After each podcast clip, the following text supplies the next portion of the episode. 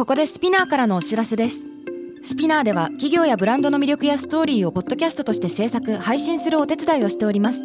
ポッドキャストを通してお客様とのタッチポイントの創出とエンゲージメントを向上させてみませんか？お問い合わせは概要欄の URL かスピナー .com のスピナーブランデッドポッドキャストからお願いします。Spinner.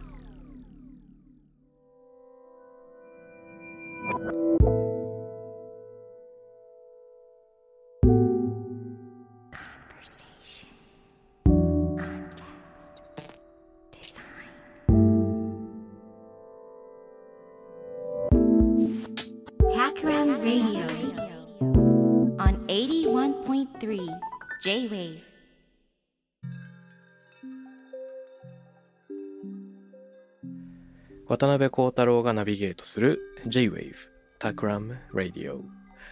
今回ゲストにお迎えしているのは先週に続いてビジネスプランナーの安西博之さんです。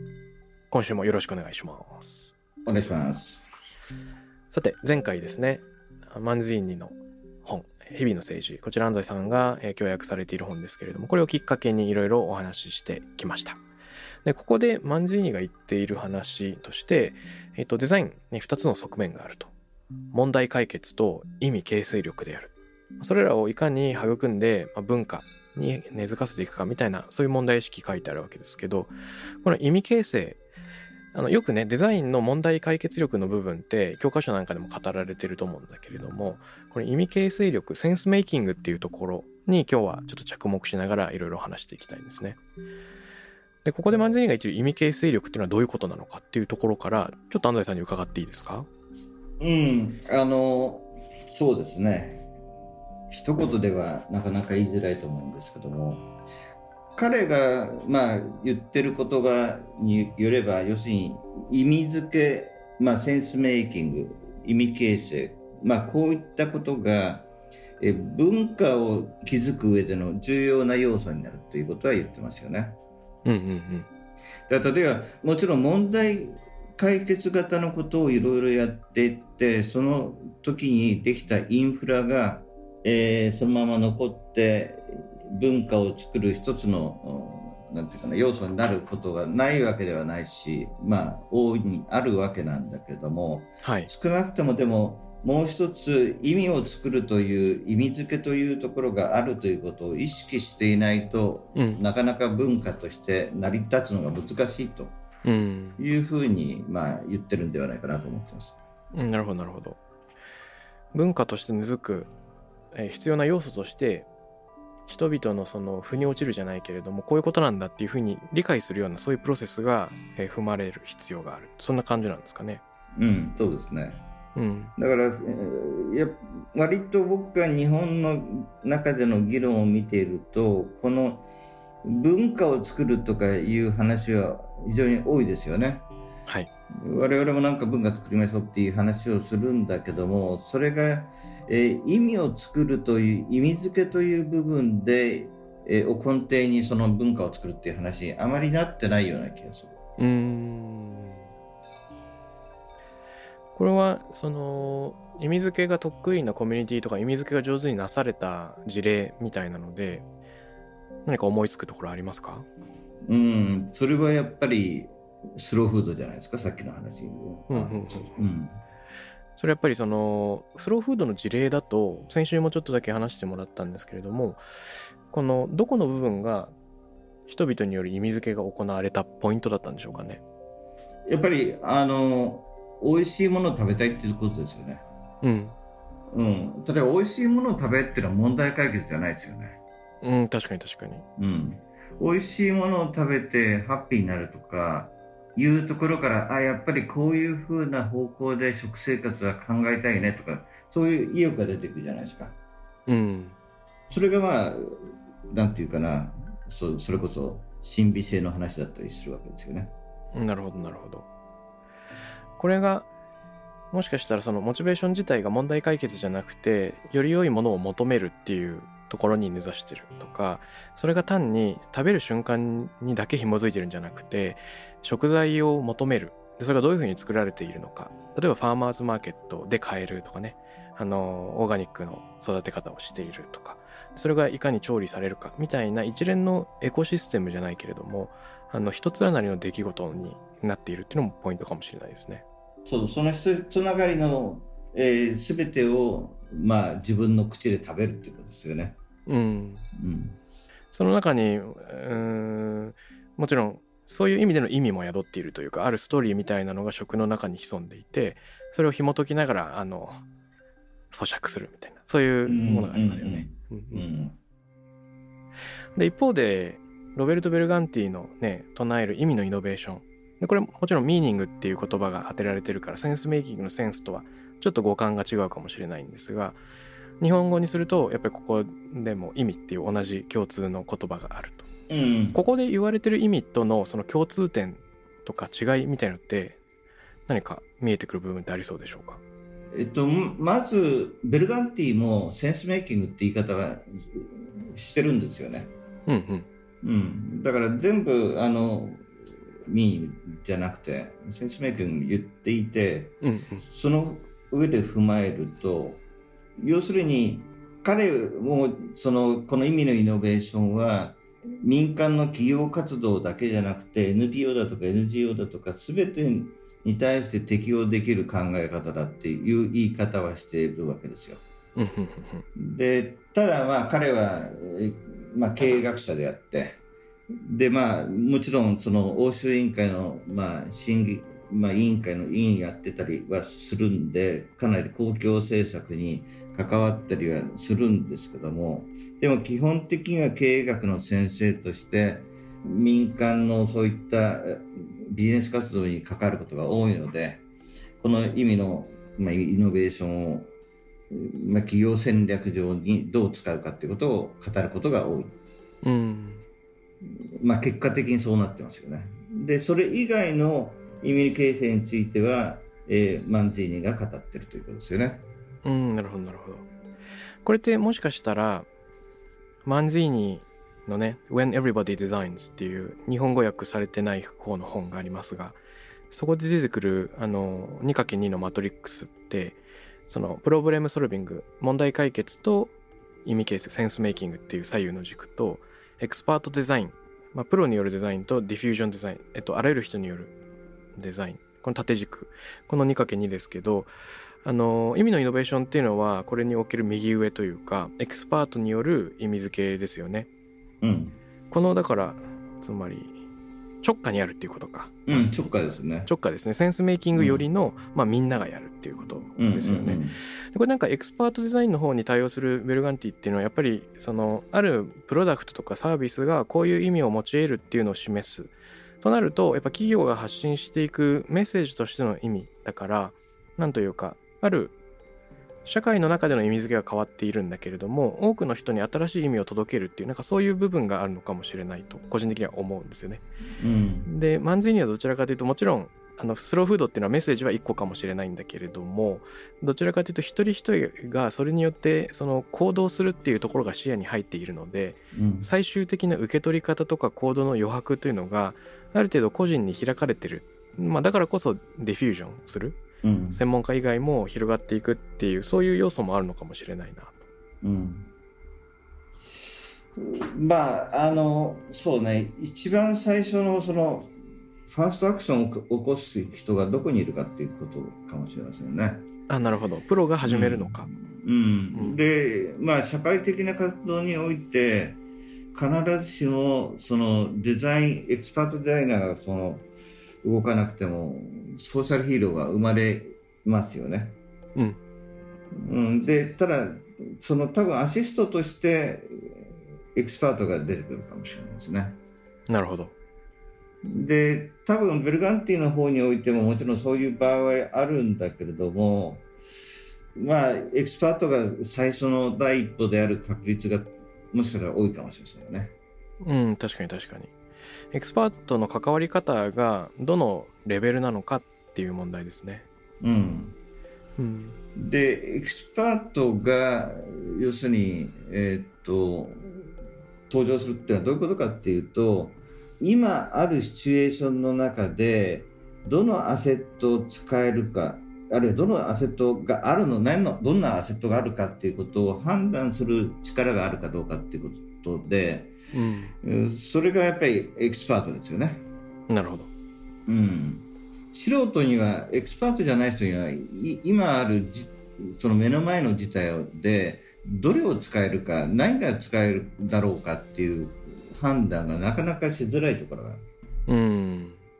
まあ、適材適所の選択ができるちょっとソムリエみたいな役割があるんでしょうかね。うん、そう。でだから逆に言うとその今現状においてどんなアセットがあるかっていうことをのその目を鍛えていけば、まあ、かなりできるってことだよね。うん、でも実際にそのエキスパートのすごいところはそのアセットがあるところを自分で使ってみてどうかっていうことをある程度経験値として持ってるからまあなかなか後から言ったデザイナーが同じようにできるかどうかは分かんない。なるほどなるほど。あのセンスメイキングといえばっていうところで連想して別の話題なんですけれどもあの数年前にちょっと流行した本でまさにセンスメイキングっていうタイトル出てる本がありましてサブタイトル本当に重要なものを見極める力っていうやつで日本語訳されてるんですね、うん、クリスチャン・マスビアウっていうアメリカで活躍しているデザインコンサルタントあのレッドっていう会社の人なのかなと思うんですけどで彼はあのセンスメイキングの力みたいなのを、ま本に書いていて彼による定義だとセンスメイキングとは人文科学に根ざした実践的な知の技法であるとか言ってるんですね。うんでまあ、ちょっとレヴィストロスに近いというか彼が対極に置いてるのはアルゴリズム思考とか言ってまして、うんうん、アルゴリズムの正反対の概念であると。でセンスメイキングが完全に具体性を伴っているのに対してアルゴリズム思考っていうのは固有性をそぎ落とした無機質な情報の集まりであるみたいなことを言うんですよ。うん、でアルゴリズムはどっちかというと量で例えば1秒間にその大量の情報みたいなのをこなすことが処理することができる。けれども苦手なのが深掘りしたり奥行きを見出すことであってで彼の言うセンスメイキングというのはデザインプロセスの中で、まあ、人間を個人を理解するとか人文科学の例えば哲学とかとのつながりを見ることで、えー、その奥にある意味とかあとはあの人間の歴史とのつながりみたいなのを見出すっていうことを言うんですよね。だから一個のものっていうのの相対的な関係が大事で香水とか例えば口紅とかハイヒールっていうのがある時にそれは実はテクストメッセージと同列かもしれないとか言って全部デートっていう一個の世界観に属するっていうようなそういうふうな相対関係で描けるかもみたいな、うん、もしくはウインクっていうのがあった時にあのアルゴリズミックにはなんか 0. 何秒間の片まぶたの痙攣みたいに言うかもしれないんだけど、うん、意味形成的には例えば今のは嘘だよとか一緒に帰ろうよとか、お前なんか今の間抜けだったな、みたいなのを意味するかもしれない。なんかそんなことを言う。うん。この捉え方っていうのは何か接続してるんでしょうかね。ベルガンティンないしマンズインと。うん。やっぱりその、なんていうかな、社会技術的な文脈とか、社会政治的な文脈だとか、うん、社会文化的な文脈で、えー、ものを見ていく必要性っていうことを2人とも言ってますよね。うん。うん。ただ、2人とも、まあ、人文学者を名乗ってるわけじゃないんで。ああ、なるほど、なるほど。まあ、うん、そういう、おっしゃるような言い方はしてないんだけど、基本的には同じだと思いますよね。なるほどですね。うん。あの、個人的にはこのセンスメイキングの本、半分すごく面白く読んで、半分ちょっと、なんていうか まあ批判的に読んだというか、ややあのドン引きした箇所があるっていう感じなんですけれどもこれどういう本かっていうと基本的にはそのデザインコンサルタントの立場から、えー、アルゴリズミックな思考だけじゃなくセンスメイキングを取り入れようっていう話をするんですね。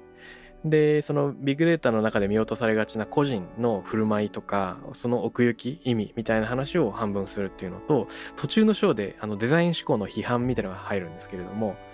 なんかこう全然プロジェクトの経緯とかクライアントの理解がない人が入ってきてみんなでポストイットを使ってお遊戯みたいなのをして議論をかき回して帰っていくだけであったみたいな結構個人の恨み節に近いようなのがなんかつらつらと書いてあると。うん、でもそれはなんか多分、まあ、相当下手な人が邪魔しただけなのかもしれなくてそれを本にするレベルのことでもないのかなとかっていうのとか。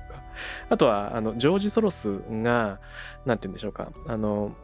英国銀行のなどういう話だったかな。その株価が暴落するときにそれを見越していたジョージ・ソロスが、えーと、人文科学的な知見に基づいた賭けに出て莫大なその儲けを出したっていうことをなんか人文科学の勝利だみたいな感じで描いてるんですけどその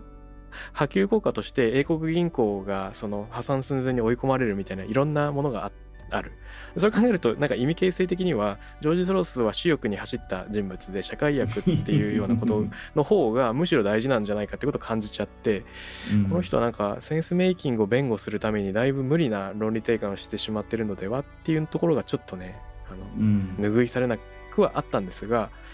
要所要所で非常に面白いなと思って読んだりしていました。いや僕実はダウンロードだけして数ページでやめてたんだけど あのえっとね要するにあのベルガンティの本の中の書き方においても若干そういった部分がないわけじゃなくてこうなんていうか要するに問題解決に対してこの意味付けの方の方が偉いんだっていうような言い方というような印象を受けかねない言い方が、まあ、されたりしますよね。はい。要するになんか問題解決は機械的なその古いやり方だみたいな感じですよね。うん、でまあいろいろとまあ僕もこの3年ぐらい皆さんのいろんな反応を見ていて思うのはやっぱりその問題解決はバカなものでで意味形成の方が利口なレベルの話だみたいに思ってる人がいそうな感じがしてそれが気になるんですよ。うん、なるほどなるほど。でまあこれベルガンティもその本の中に書いてあるんだけども意味のイノベーションは問題解決から始まるっていうふうなことを書いてるわけですよね。うん、でなんか意味形成だとやっぱりものを抽象的に考えるということがあってあるいは哲学的なところに近いとかいうこともあって、うん、えー、まあ、さっき言ったようにその偉そうにこうなりやすいなりがちだっていうことがあってね。うんうん、でこの辺りがあるんだけども実際的にはものはみんなその人間が抽象的に全てを考えれるわけじゃなくていつも具体的なことを考えながらそれをまあどういった抽象性のあるものにこう解釈していくかっていうそこですよね。でそれを何回も往復することが大切だっていうことを、まあ、ベルガンティも言ってるわけなんだけども、うん、その辺りがこううまく伝わってないなっていうのがちょっと悔しいですよね。うん、なるほどなるほど、うん、今の話に関連するかもしれないのが「ニュータイプの時代」っていう本を山口周さんが書いてますけどあのちょっと前のベストセラーだと世界のリーダーはなぜ美意識を鍛えるのかだったかしら。あの日本で結構流行ったんですけれどもその本で書いてあるのはやっぱり純文化学の重要性とか、まあ、アート思考的なるものを弁護する本ではあるんですがそっちの方が優れているという書き方はしていなくて今世の中で過小評価されてしまっている特にビジネスの世界で、えー、ロジックの強さみたいなものが支配的になっているところのバランスを再び取り戻そうっていうような、まあ、そういう話をしている。で、まあ、その感覚はすごく、あの僕の考え方にも符合するなと思ってますね。実際山口さんも実はあの意味の話をよくしていてタクラムリレーでも話したことがある話なんですけどあらゆる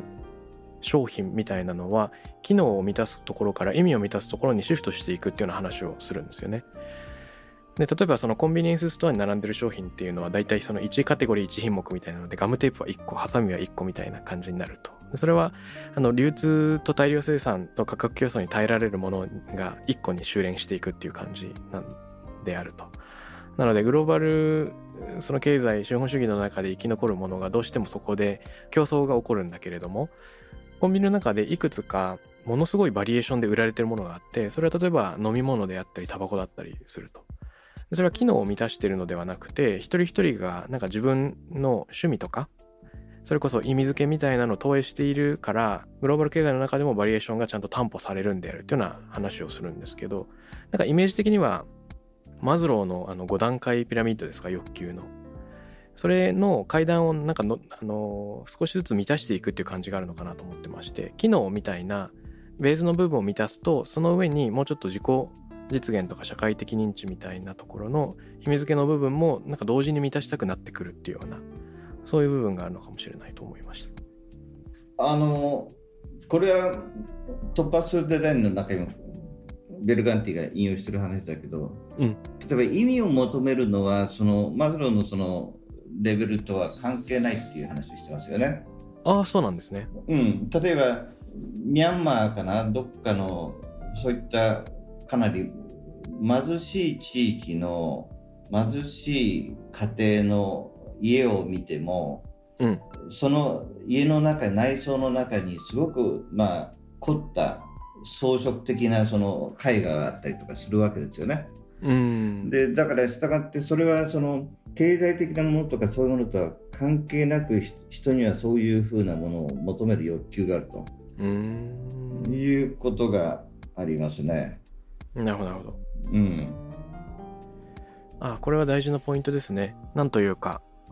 ウィリアム・モリスを思い出すというか、その人はパンにのみ生きるのではないみたいなところですよね。国分光一郎さんがそれを展開して、生活の中でバラが必要で、あのパンのみならずバラも求めようって言ったのは、確かにその余裕があるからバラを求めるんではなくて、やっぱり生活の中の最低限その文化的な生活をするっていうのがね憲法にも書いてある通りそれがそもそも人間であることなんだっていうことに返ってくるのかもしれないですね。うん。そうだからそういう意味で、まあ、ベルガンティがよく引用するフランクルの「夜と霧」とかね。うんああいったその強制収容所の中でおいてさえその意味を見出すことができれば人間は生きることができるっていうのはそういうことですよね。うん、あれですよね。どんな時にも人生には意味がある。うん、未来で待っている人や何かがあってそのために今すべきことが必ずあるから、うん。虐げられていても強制労働の中に意味を見出すんだっていうふうに、まあ、フランクルが周りの人に呼びかけたっていうやつですよね。うん。うん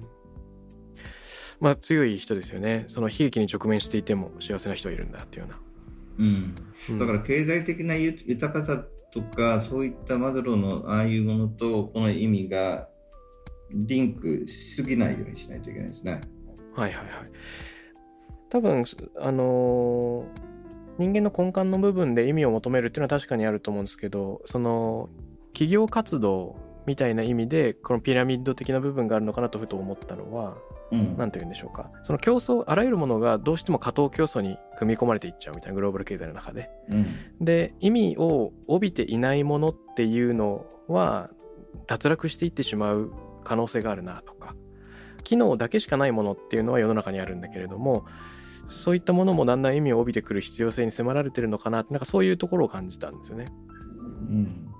どうなんだろう、まあ、その受ける、使う人それぞれの、まあ、なんていうかな、考え次第っていうところありますよね。ある、全くつまらない、例えば、デバイスに対して意味持つかとか意味持たないかっていうのは、まあそれは当然あるとみんなで共有とし、うん、合意する話じゃないですよね。うん。そのまあなんというかそこの余地があるかないかによってそもそも生き残れなくなっちゃうっていうことがあるのかなと思うんですよね。例えばうん。CPU みたいなのがある時にインテルとうん。あの AMD とアップルが自社で作り始めたけれども中小企業で CPU を作ることっていうのは、まあ、あの現実的じゃなくなってしまうっていう世の中があるかもしれない。うん。うん、みたいな競争の世界になった時にまあなんか多様性が生まれやすいのは意味形成の分野なんだろうかっていうような、まあ、一つの仮説があるある、うん。まあ、その程度でしょうかね言えることは。まあ、要するに問題解決、まあ、この何十年か問題解決、社会的な問題解決するのが我々の企業のそのなんていうかな存在意義だみたいなことを盛んにみんなが言い過ぎたために、うんうんやっぱりもう一つの方向に振らないといけないっていう、まあ、そういうこと、そういうレベルですよね。うんなるほどなるほど。うんうんちょっと話が飛ぶんですけれどもこのマンズィーニの日々の政治読んでいて思い返した本が水野佑さんの「法のデザイン」っていう本があるんですけどフィルムアート社から出ている。ああ、はいはい、読んだことないです。本当ですか？あの弁護士の水野佑さんっていう人が書いてる本でこれを思い出したんですね。あの、創造性とイノベーションは法によって加速するっていうやつなんですけど。おおなるほど。はい、あの法律っていうとね基本的にはルールとか規制とか契約書が面倒くさいとかそういう硬いイメージがあるんだけれども、うん逆にうんうん。うん法の力が新しい社会変革とか創造性とかイノベーションっていうのを後押しできるんじゃないかっていう弁護士からの提案なんですよね。うん。うん。でこれすごく何て言うんでしょうか抽象的に日々の政治の方につながるなと思ったのは、まあ、政治っていうとね堅苦しいイメージを持ってる人も多いかもしれない中でいやその中にこそクリエイティビティの余白っていうのが大きくあるよっていうような話、まあ、そことつながるかもしれないと。で序文とかにも書いたんですけどちょっと面白いなと思ったのは今我々スマホとかウェブサービスたくさん使っていると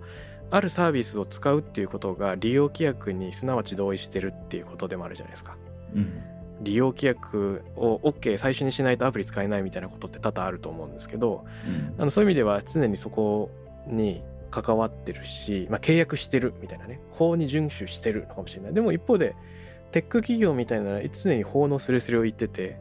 ある国では Uber は白タクと言われるしうん。Google ストリートビューはいろんなところの写真を撮りまくってるからなんか肖像権とかプライバシーを侵害している可能性もあるみたいなところがあってあの常にその法律のギリギリを攻めるのか法改正をまあ加えていくのかみたいな、まあ、そういう瀬戸際にあるみたいなそういう話もあればあとは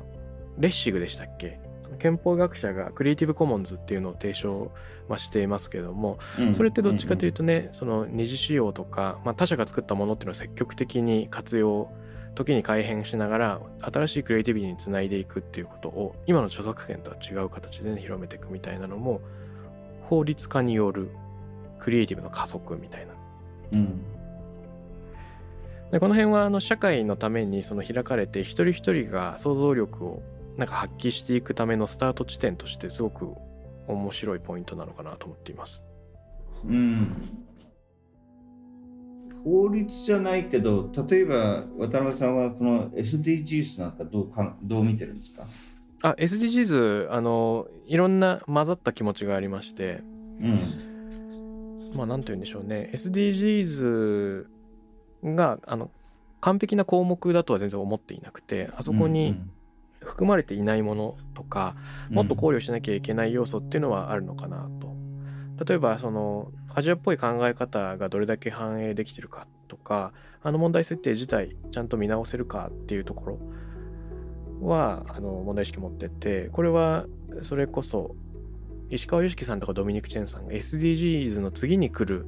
新しいその基準みたいなのは何があり得るかそれを提唱するにはどうしても定量的ななんか指標が必要になってくるんでうん。アジアとか日本っぽい物事の捉え方ウェルビーイングの捉え方も反映させた、まあ、そういう調査世界的調査をしなきゃ無理なんじゃないかとか言ってねそういう研究されてるけどそっちの方をどっちかというと応援してますね。で一方でなんかお題目であったとしても大きな企業がなんか、まあ、社会課題の解決に向けて同じ方向を向くチャンスっていうのはあまり多くないんでちょっと表面的だったとしてもみんながそっちの方を向くっていうこと自体は、まあ、ちょっと大事なスタートなのかなと思っていて。でそれがあの当事者になるとねだんだんお題目じゃなくて自分自身のモチベーションに入れ替わっていくっていうことがあると思うんでそっちの方に期待していきたい。みたいな、まあ、ちょっと現実主義的な部分で。そうですね。あのそのみ水野さんのおっしゃるうん。法に対する考え方とか、あるいはこの SDGs とかあるいは例えばヨーロッパの EU が進めている世界に対するルールメイキングの普及ですよね。うんうん。こういうものが一見そのさっきの話に戻るけど一見問題解決的な感じを装いながら実はぶ文化を作る推進するまあ駆動になってるっていうかな。うーん。そういう感じがしますね。うーん。文化を作るどういうことなんでしょうか？うん、要するに例えば環境保護の話にしろ何にしろやっぱり社会的な文化を変えていくわけですよね。はい。うん、でだからやっぱりこういうふうなそのある目標とかある参照するものとかうん。あるいは例えば EU の、えー、とデジタルのデータ保護の話もそうですよね。うん。やっぱりその先に意味形成があってえー、かあるいはここが意味形成の上にこれが成り立ってるっていうべきなのかわかんないんですけども、うん、うんこういうふうなところに意味形成と問題解決のそのなんていうかなせめぎ合いのところで動いていく一つのモデルがあるっていうふうに言えないかなと思いますね。ああ面白いですね。問題解決に見えて実は文化を変えていく意味形成でもあると。うん、でそれを意識した時に例のマンディーのああいったチャートがこう思い浮かぶとああなるほどなってこう分かってるんじゃないかな。うん。そういうことあると思いますね。なんかこうプロセスとか過程の中で初めて意味がやっぱり見えてくるっていうことの方が多いから最初に意味を見出すよりも、うん、で意味って常に変わってくることでもあると思うんで、えー、だから SDGs みたいな渦の中に巻き込まれてるうちにみんながなんか新しい着眼点を持ってくるとかね世の中の尺度、うん、物差しがどんどん多様化していってそっちの方により積極的な意味が宿ってくるっていう可能性はありそうですよね。うん、だからあれはやっぱり問題解決だけのための指標としてみるとえー、つまんないものになりますよね。うん。いや、それは本当そうだと思いますね。やっぱり、まあ、ビジネスの世界だと往々にして短期的な数字達成しかも経済的な数字達成のみがこれまで指標として目立ってきてたけどいろんな指標を取り入れようという動きってあると思うんですよね。うん、なんだっけ？GPI とかね。あとグロス、ね、ナショナルハピネスとかなんかいろいろ指標の提案があるけど、はいはい、まあ、そういったものがある局地的な価値観に終わらずに、企業間国家間で共有される最初のなんかトロイの木馬というかね開発とか問題解決の木馬のふりして入ってきたら中からドバーッと新しい文化出てきたみたいなそういうことになる。うんうんうんうん、だからそういう意味で言うとなんていうかなもちろん文化っていう言葉はどっかで必ず使うんだけども文化ということをあんまりたくさん言っちゃうと、皆さん腰引けるとこあるじゃないですか。うん。で、ああ、文化の話ね、うん、分かったよで終わっちゃうような気がして、で、文化の話がでも軽い話ではないので、うん、文化の話に持っていくにあたって、すごく戦略的に意味のプロセスを考えないといけないなっていうところだと思うんですよね。なるほど、なるほど。うん。確かに小さな意味のシフトが積層していくことが大きなシステムチェンジとか文化の発展につながっていくっていうふうに言えそうですよね。うん、だからああいう意味でその意味がそのそれこそ人生の支えであったりとか、うん、あるいは社会のギフトであるかもしれませんよね。うんでその集積が結果的に文化になるわけですよね。なるほど。だから文化構想って言った時にうん割とまあもう箱物で考えるのはもうもちろん話にならないんだけども、うん、そうじゃなくても何か文化って言った時になんか構図的にこうなんていうかなチャート的に考えがちなところを一切そうしないでやるためには、うん、今言ったような社会のギフトをどれだけこう蓄積していくかまあそれ例えばそのなんていうかな雪がどっかに集中的に積もるようにするとかね、うん、うん、そういうふうなイメージかなという感じがしますよね。面白いですね。ちょうどあのこの番組の前半で僕が一人でなんかブツブツ喋る時間が実はあるんですけれども、うん、そこで阿波踊りの話をちょっとしてたんですね。うん、それでどうも現在の阿波踊りの振り付けっていうのは大阪万博の時に新たに浮上してきた部分が多々あるようで大阪万博の開催中に一日に何回もそのある連の人たちが踊り続けるっていうのがあったと。うんうん、でそこであまりに何回も何回も踊るもんだからだんだん振り付けがみんなでちょっとずつ変化していって なんか両手が高く上がっていくような今の阿波踊りのその振り付けになっていったっていうことが語られてましてこうやってなんか自己組織化的な事例としてもなんか文化形成の形としてもちょっと面白いなと思うんですよ。なんか携わる人が多くて、そこでの密度が高ければ高いほど変化のしかも集団的変化みたいなのがなんか誘われやすくなる。なるほど。うん、年一の取り組みじゃなくてなんか日々やるっていうところで変化が加速していくっていうのがあると思うんですよね。ああなるほど。はい、うんうん、でそのなんか小さなモデルケースみたいなのが阿波踊りの振り付けに見出せるかもしれないっていうのはちょっと思ったりしました。うん。そっかそっか。もし最後にあの安西さんからメッセージですとかもしくは、えーと、リスナーの、えー、皆さんに告知したいことなんかあれば伺ってみたいんですけれども。うんまあ最近この話だといつもラグジュアリーの話なんだけど。いいですよ。ぜひお願いします。うんあのラグジュアリーの新しい意味を、まあ、探索してるんですけどね。はい。でラグジュアリーって言えばそのいわゆるソーシャルステータスを誇示するっていう要素は時代、まあ、どんな時代においてもどんな国においてもあるもんですよね。うん、でただやっぱりソソーシャルステータスを誇示するってことを前面に出して新しくなんか商品を作るとかねブランドを作るっていうのはなんとなくやっぱり後ろめたいじゃないですか。うんでもやっぱりそれこそいいものっていうものはこう欲しいですよね。あるいは作りたかったりするって意欲がありますよね。そうですね。だからそうすると、うん、新しいラグジュアリーを作るにあたってそれを正当化するロジックっていうことがやっぱり必要だと思うんですよ。うん、で特にそのよく言われる Z 世代の人たちが求めるラグジュアリーは違うとかいうところもあるし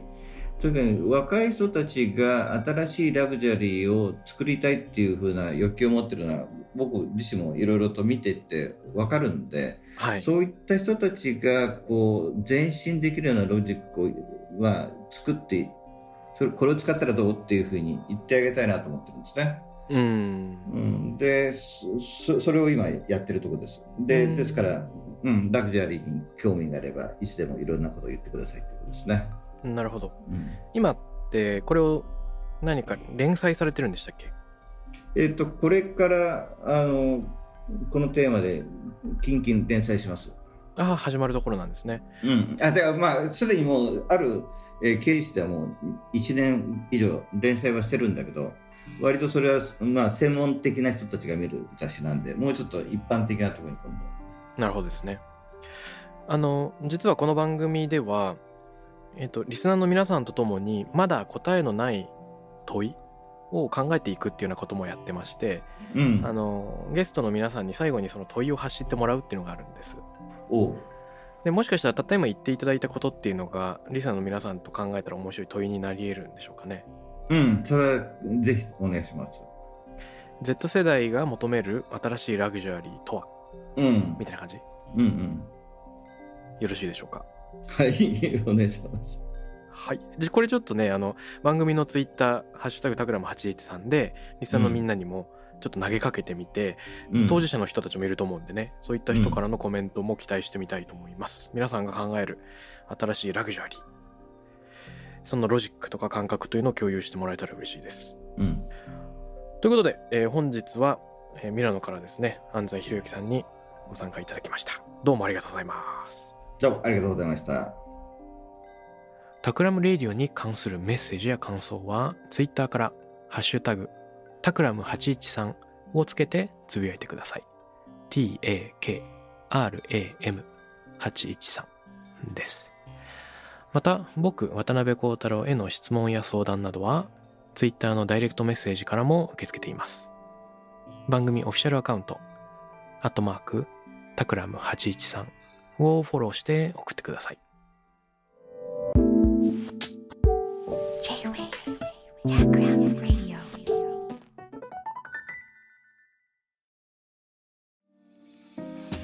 ここでスピナーからのお知らせです。現在さまざまな企業のブランデッドポッドキャストを制作しているスピナーでは自社開発したポッドキャスト管理システムソニックボールを用いたオリジナルのアンケートを実施しています。リスナーの属性データを可視化することで御社のニーズに合わせたコンテンツ制作が可能になります。スピナーホームページ内のコンタクトよりまずはお問い合わせください。